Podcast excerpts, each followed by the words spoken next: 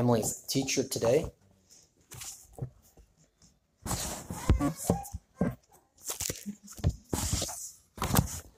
This is our um, seventh Sunday in these Psalms of Ascent that we've been walking through.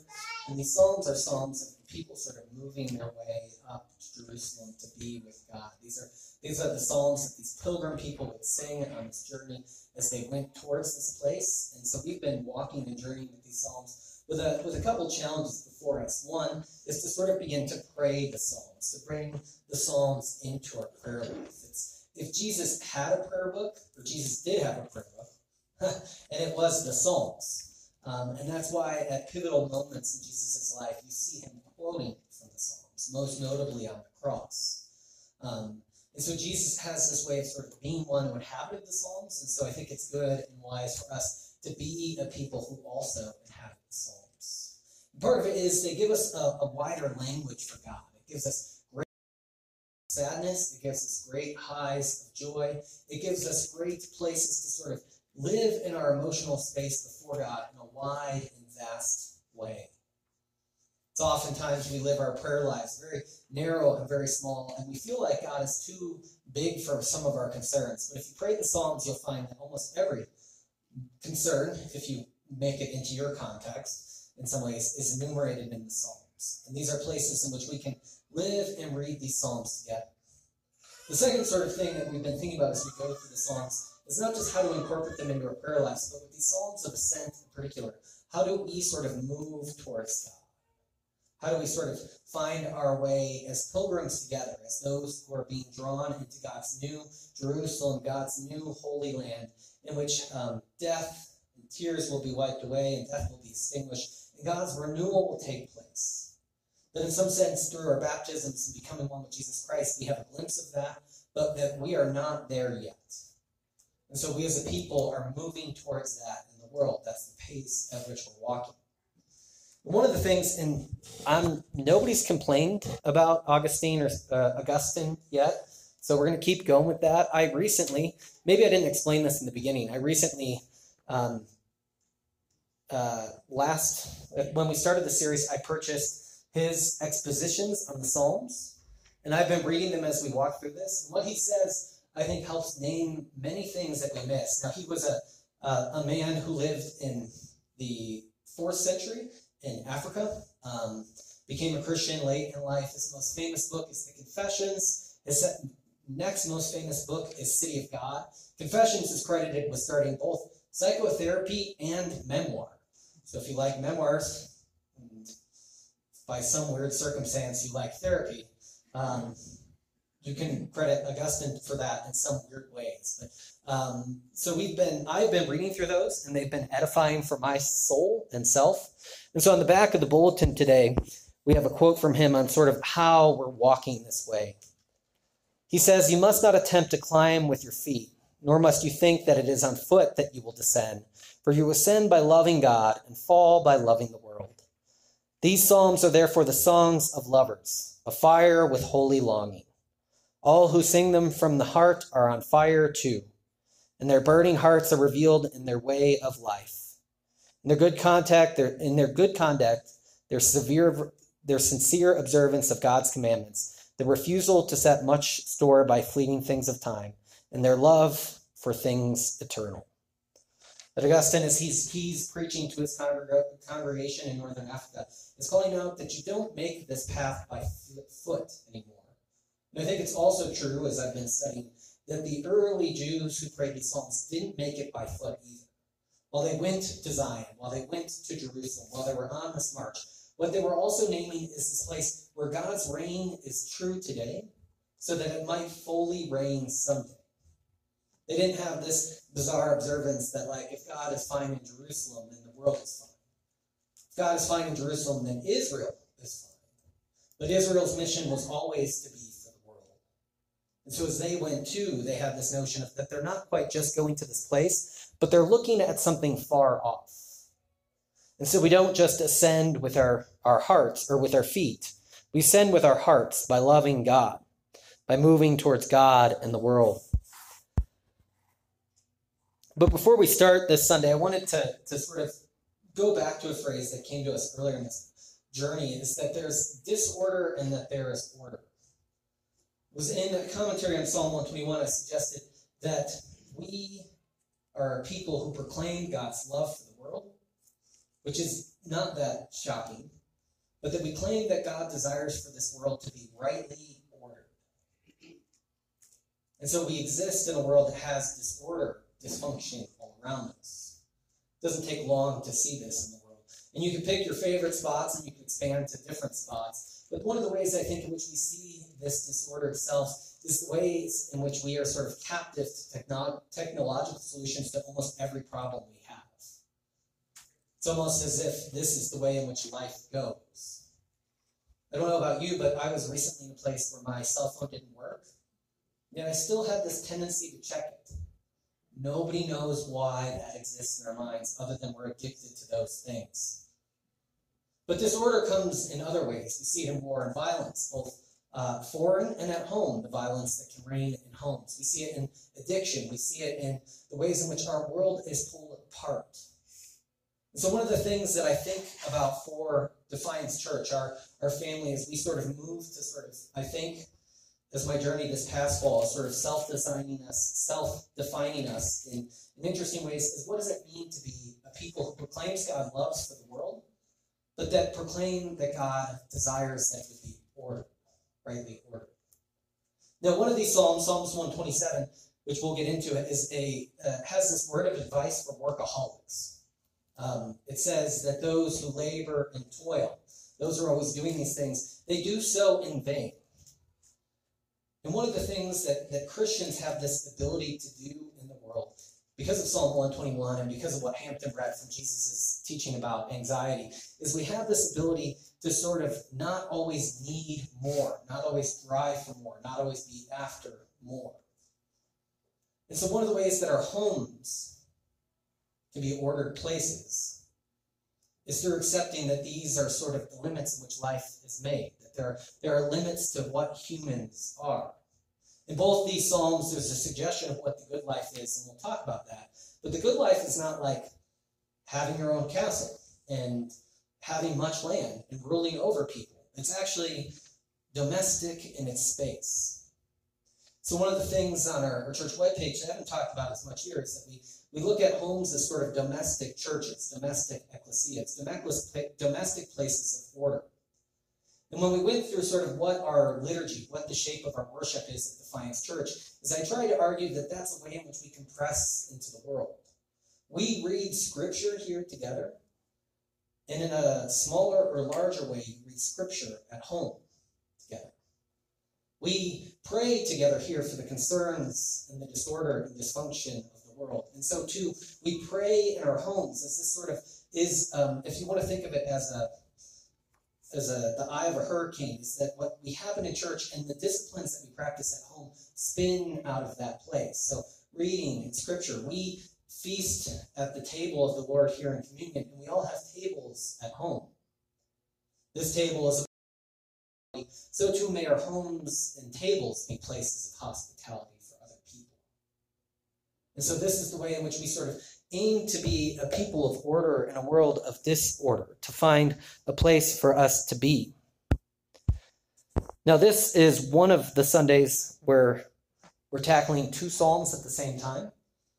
It was not good for me because many of the commentators pointed out that there is that the first psalm might be two different wisdom sayings, and the next psalm is divided into weird segments as well, which means I try to follow the nature of which the scripture is ordered when I preach.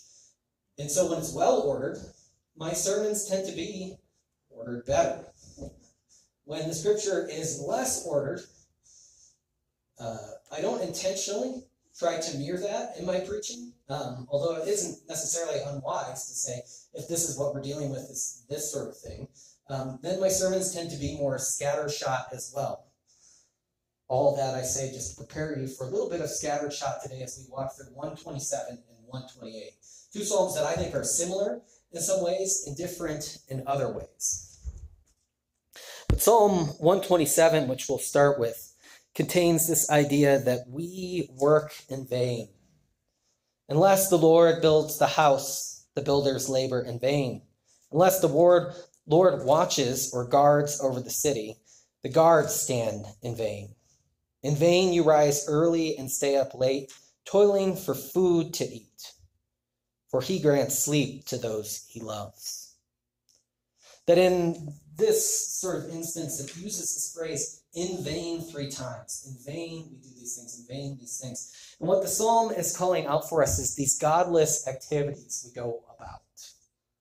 Now, we have two temptations, I think, as, as there's an eastern west divide here, and, and it's a sacred secular divide as well, perhaps, is that we have this temptation to say that, that we should be people who just work and work very hard. And this is where I think our particular Protestant notion of becoming workaholics sets in. Is for us to be people who work endlessly and tirelessly. Now, Paul in the letter to the Thessalonians has this phrase to those people who don't work, they shall not, don't eat, in some sense, is what he says, which is a weirder thing that I just realized now would need more explanation. So that makes sense. Think about it. If it doesn't make sense, let it go. Um, not trying to starve people to death in that context. Um, but there's this way in which God has ordained work for people. Work is good. But in our disorderedness and our disorderedness loves, we can take what God has ordained and good and make ourselves slaves to it. And so we as Protestants have this notion, we as uh, Christians have this notion oftentimes in which we should be people who work and work and work because that's what God has ordered for us. And ordaining work is a good thing. Forgetting that God ordained the seventh day for us to rest that God is for our work, but God is also for our rest. Even in the garden, we are supposed to, to sort of um, have this space in the world that is good in order for us to work. And in this function, it becomes more painful, but it wasn't not there before the fall in some ways. There was this place for us to till and to work in the world. So we have this workaholic tendency. Is the second thing, which I think potentially is creeping to our world more, is this notion that work is is sort of uh, secular, not sacred. It's it's of the world, and so we should retreat from it as best as we can. This is maybe what Paul is dealing with in the letter to the Thessalonians: is that we should not work. We should sort of find ways to find our provision without these things. We see this temptation often um, arising sort of in our world in the sense in which that work somehow is not a gift from God, but it's something we should flee from. And so this work is, in, in some ways, in this becomes dirty. It becomes there's there's a bit of a, a temptation to deny the flesh in this. Is that anything that we do with our bodies isn't good. We need to go off and we need to pray and we need to go off and do these things. And if you're thinking about monks, monks have very ordered work lives. It's more um, a temptation to say that these things are not for us. Work is just attack on life, but that's not the case here. But what the psalmist says is that we do these things in vain if God is not in them. We become workaholics, we become overworked because we think that it all depends on us, us. That we sort of um, try to toil for food, toil in the world. Now, if you're following along in your Bible verse, for those who don't know, I preach from a Bible without verses, which makes this hard.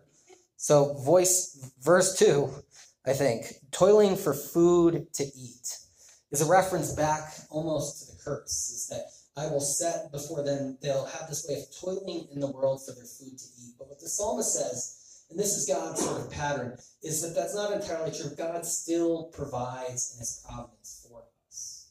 God still does work for us. God, as He's one who guards and watches, is one who provides for us. And so, this is what this sort of notion of which we toil in this way for food to eat. One of the ways that this um, is translated or can be phrased is they eat work for the bread of anxiety. Now, I don't think it's a shock to say that we live in anxious times. Um, there's some evidence that suggests that we live in a very good time with less things to be anxious about than almost ever. And yet we lived lives of ramped up anxiety. We live anxious lives in many ways. Um, and this shows up in, in the ways in which the world sort of, I think, tries to prey upon us. Now, if you have um, news alerts turned on on your smartphone, You get bizarre updates all the time, and it's almost impossible to find out what happened afterwards. Not to make light of this, but on my computer, I've turned them off on my phone because I don't like them. But on the computer, I'll, sometimes I'll get them, and they'll say that there's, and this is not to make light of this at all, it'll say that there's an active shooter in some place in the country, and I'll look up to find out where that is. And in within 30 seconds, that news is gone. Like half the time, it's not followed up on. It's never there again. And yet we get these pings and tings that come from our technology that are telling us there are things to be worried about nonstop, and they ramp up our anxiety. It happens in interpersonal ways too, is that there's this notion in which I don't talk to my parents as much as I should. Guilty as charged. Um, but sometimes when they call me twice in a row, my instant assumption is things something went wrong. I better answer at that time which my mother has learned. If I don't answer the first time, call again. And I'll be like, Did grandma die? No, I just wanted to connect. Uh, well, I can't hear you. Uh, no, I, I love my parents. Um, uh, it's too much information. Um, but we have this, this way in which anxiety sort of preys on us in the world, and we've built that into our system. And there's this phrase that this um, uh, psychologist, uh, not a Christian, came up with that said what we need today, and this was back in the late 90s, is we need non anxious presences. If you're going to be a family member, lead an organization, be a part of the world, uh, Shelly is in the back, but Shelly's a principal. Like, if you're going to lead these sort of institutions, part of it is, is nothing good happens when the leader of something is acting anxiously. The healthiest person in almost every system, family system, work system, this thing, is he often said was the non-anxious one. The one who could relax, the one who could breathe in the world. What the psalm says about those of us who toil in vain, that, that those who are workaholics, that those who are pressed harder and harder, is that that's all not it if God isn't in it. Not only that, there's this way in which God is needs to be in it for it to be successful. You need to be able to go to sleep. God gives these people sleep. So one of the challenges for us as people of the Defiance Church is to be non-anxious presences in the world. To not respond to every ting of news, not to respond to every sort of um, it seems to happen a lot with politics today, um, but it can happen in very many others. To not be people driven by the next thing that's coming in our lives, but to be people who don't exist anxiously. The one who lives the good life in these two Psalms is one who trusts in the providential care of God, trusts in the care of God to be with. That's where wisdom sort of resides in this context, and being and knowing from God who this is. And so the challenge for us, and if you're the type of person who likes acronyms, I I invented this, not proudly. But if you uh, take the first letter of each, it's NAP, um, which is totally uh, not helpful, helpful, maybe. Um, to be a non anxious presence is to be a person who can take a nap, um, who doesn't need to be driving for more and more always in the world. You can read that metaphorically if you're not an apple. Um, uh, to just say that, that we are people who can sleep who can rest knowing that God's care is there, who can rest in the goodness of which we know God has before us. And the psalmist um, in these instances is not um, in denial that there are problems in the world. If you live this way, then all good things will happen to you. But I think the psalmist, and, this is in 128, it says, Blessed are those who fear the Lord, who walk in obedience to him. In Psalm 1, it says something similar. It's that happy are the people who walk in the Lord. And it has this equation that it, it, it works. Now, in the church today, we have churches um, or places of the prosperity gospel. And it's all, I think, as people the book, we're tempted to say this when we get to these texts, is that if you live this way, it works. If you listen to the Proverbs, if you do this. And the fact of the matter is, we've all seen enough in our lives to know that, that these things fall apart sometimes. But what the church has always sort of held together and proclaimed is that even in suffering, even in darkness, even in times of trial, you want to sleep at night, if you want to rest, you've got to hear and trust in God's care. Now, this is this is not to say that all things will go fine for us, as we know that all things don't go fine for us. But it's to say that even as things go wrong, if we ramp up our anxiety, and there are things um, that are worth ramping up your anxiety over in the world. Um, there's a psychologist that I like who says people come to him and they say, Well, I think I'm depressed. And he goes, Well, what's going on? And they're like, Well, my mother died. Um, I found out my son's addicted. And something else, um, uh, I got fired. He was like, Well, you're not depressed. You're dealing with some very, very difficult things. You're responding appropriately to this situation. So, this isn't to say that to be a non anxious presence in the world is to deny reality. There are times where we're pressed in ways in which our anxiety. There are times in which it seems that if we fear the Lord and walk obediently, that these things don't um, compute. But at the same time, it's there these in those spaces this will work for us. That we will find that God has cared for us, that, that God will work in the world for us. And so the challenge for us um, is to be a people who can sleep, to know that God is one who is gifted with the ability to fall and to rest. And there's this um, tension between these two Psalms around eating. In Psalm 127, it's the ones who toil for the bread of anxiety. They toil for the eating of all their work. They toil in that way. But in the second Psalm, Psalm 128, it says, But you will eat the fruit of your labor. Blessings and prosperity will be yours. There's this way in which people can begin to sort of sit and enjoy what God has given them. And this, I, me think of a word. I can't think of it. I should think of these things in advance. I always hope they come to me on my feet. They normally do. But I'll, I'll give an example that maybe is not true for me, but it could be true for someone. So this is an anti- antidote. Is that what they call these? Anecdote.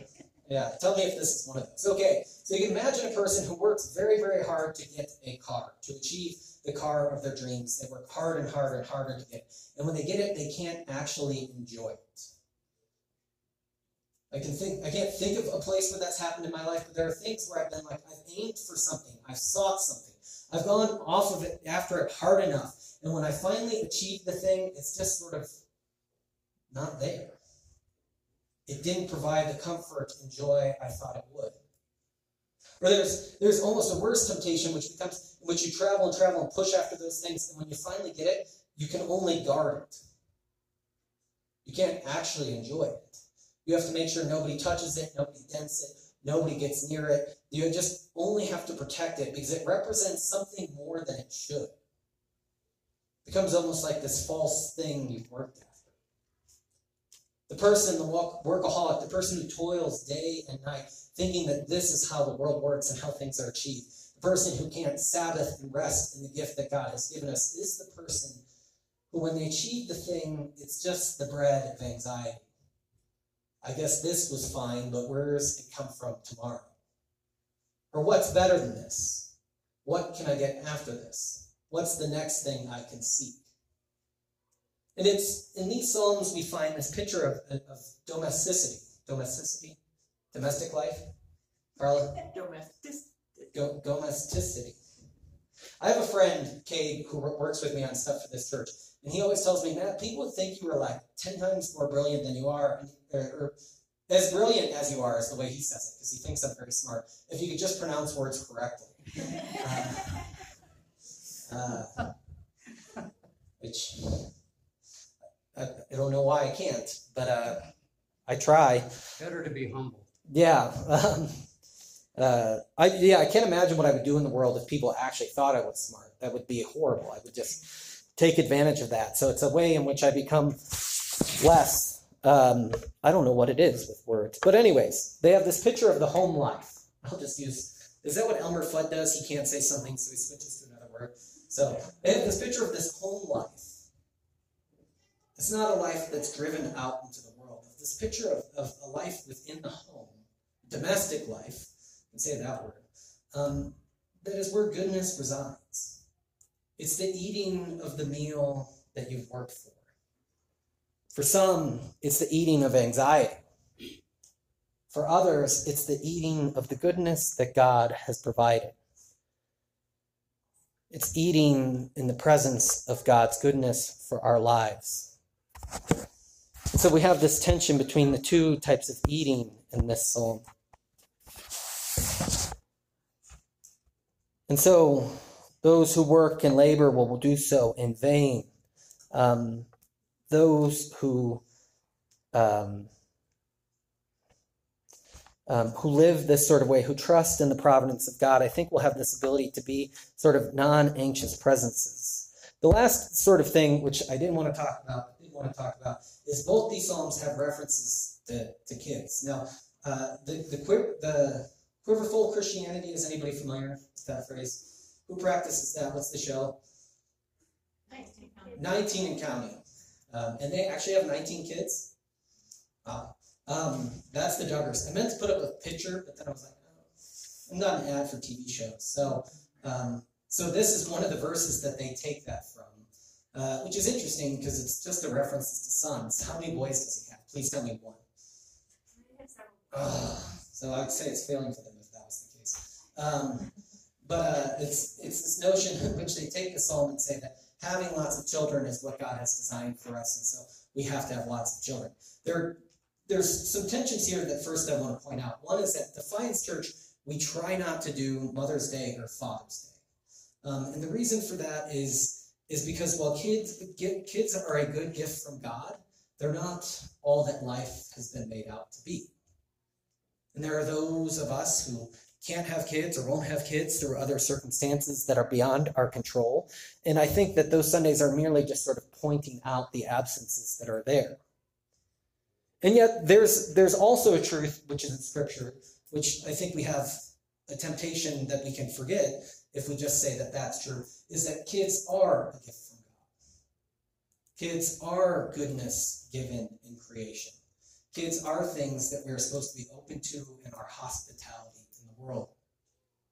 And the craziest thing is, is that in the modern world, we have both these temptations laid before us. You know, if you follow, um, if you're an anxious person, following rate of replacement. Does anybody know what that, that phrase means? It's the amount of kids you need to have to sort of keep your society going, which apparently is like two and a half.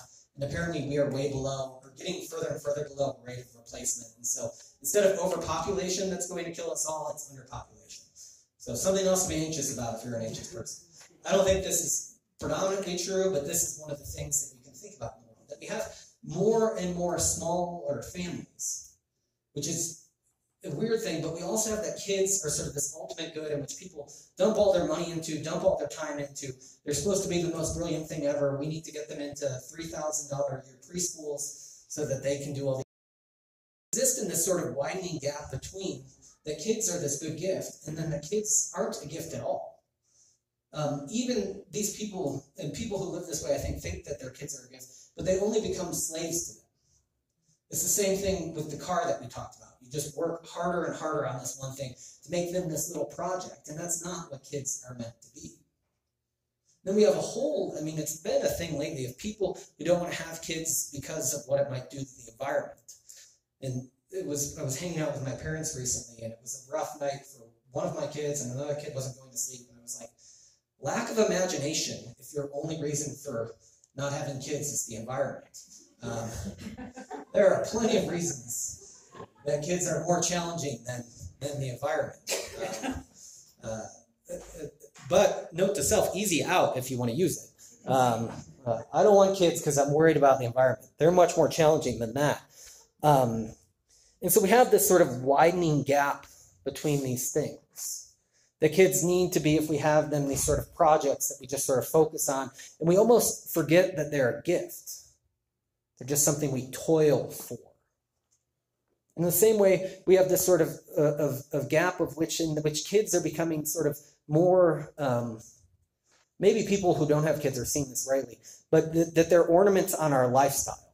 I don't need that ornament on my lifestyle. Neither one is the correct answer to these things.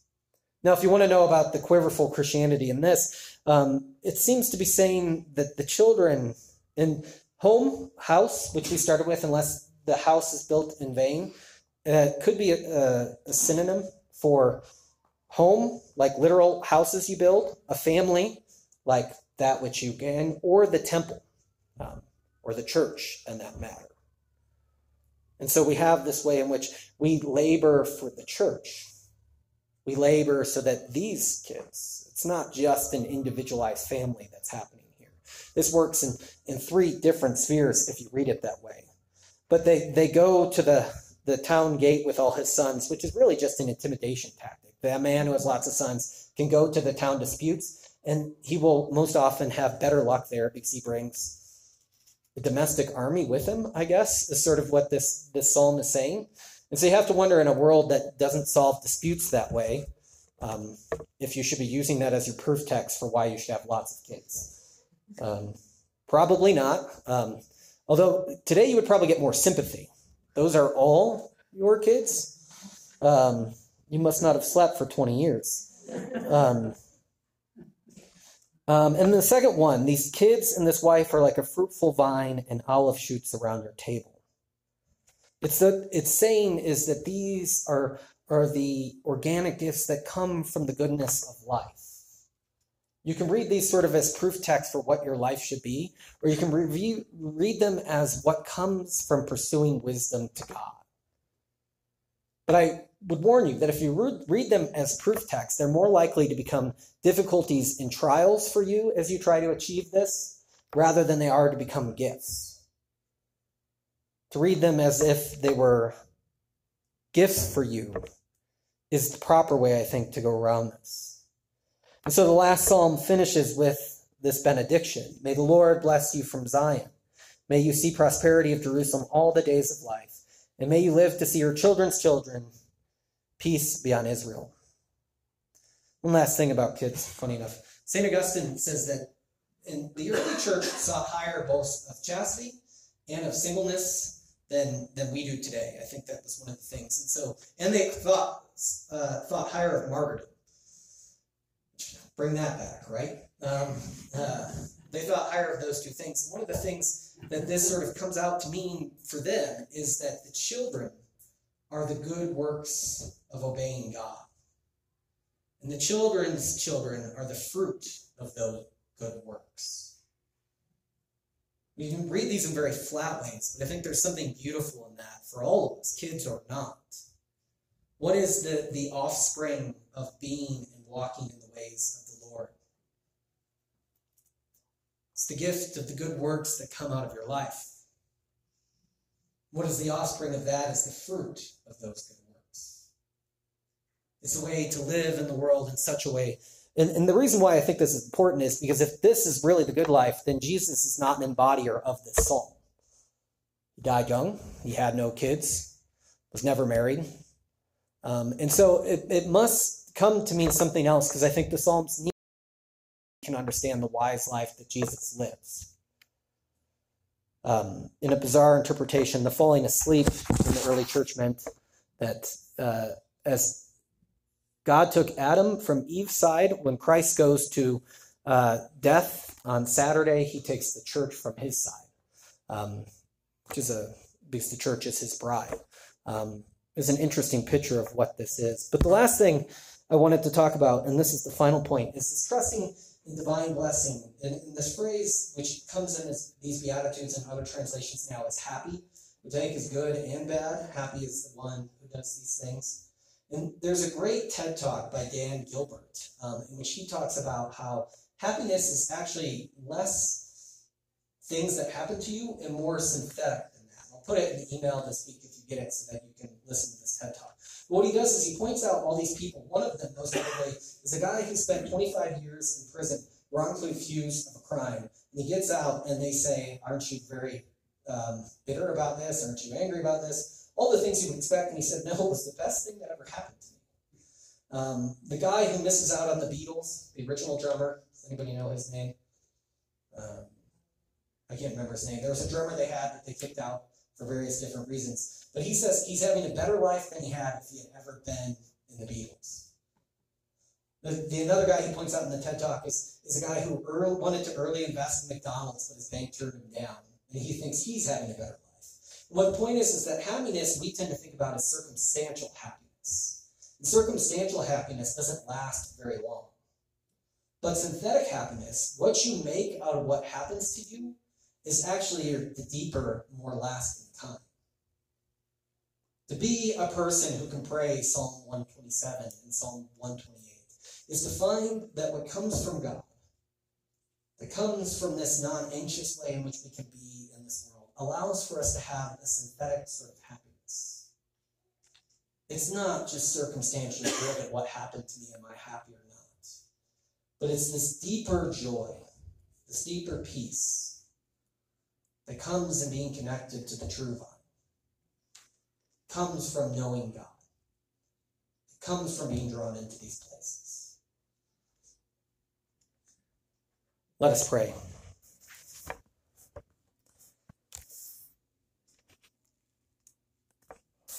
God, you